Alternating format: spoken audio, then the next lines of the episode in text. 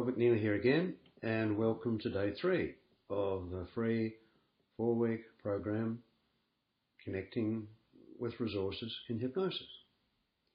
Today I want to make some comments about the difference between the traditional medical model to therapy and hypnosis and the solution approach to therapy and hypnosis. As I mentioned in the introduction, I have a medical background and if someone came to see me when I was in general practice, when I was a doctor, I would ask them information so that I could find out what was going on, make a diagnosis, and then treat the condition. Now, most therapy approaches and many psychological approaches are based on the medical model.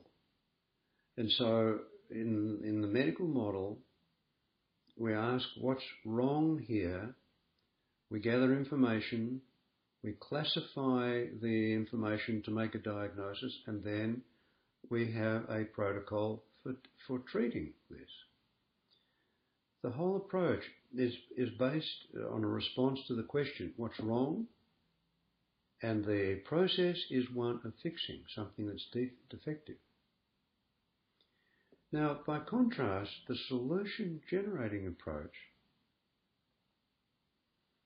is more interested to find out information about what is happening for this client, what's missing for them, that if they had access to it, that they would be okay. It's based on the assumption that people are able, they have capacities, they have facilities, but they've forgotten them, they've lost contact with them, they've uh, overlooked them, and so the process in the solution approach to therapy is not one of fixing, but is one of reconnecting, or connecting for the first time, or of learning. So it's a very different mood in, in the problem solving and the solution creating approach. And they are complementary. It's not that one is better than the other.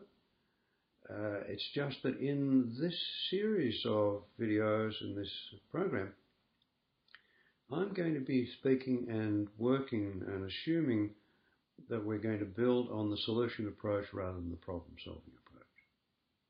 So the question is going to be in the background the whole time of what's missing for this person. That if they had it, they'd be okay. Erickson told me uh, in a personal conversation that a woman rang him saying that she'd been washing her hands obsessively for 12 years. And he told me that he was very interested to find out what she used to do with her hands 13 years previously. He wasn't going to emphasize what was the trauma, what was the event that precipitated the problem, because that would have been a reason to diagnose something and then to treat it. He wanted to help her to reconnect with that ability to wash her hands normally that she'd had all of her life and somehow had got out of touch with. And hence the problem.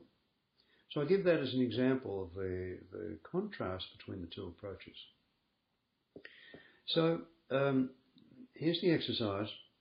When you're with a client, and clients will come in with a problem and they'll, they'll, they'll, they'll want to tell us what's wrong. That's the human way of approaching it. But my invitation is to start to have in the background and see if there's a, an opportunity for you to to drop the question in. What's missing here? That if you had it, you'd be okay.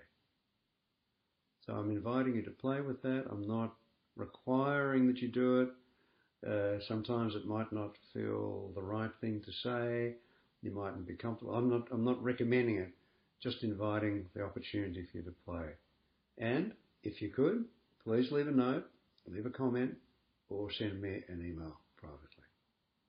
Okay, we'll see you tomorrow in the next call, the next video.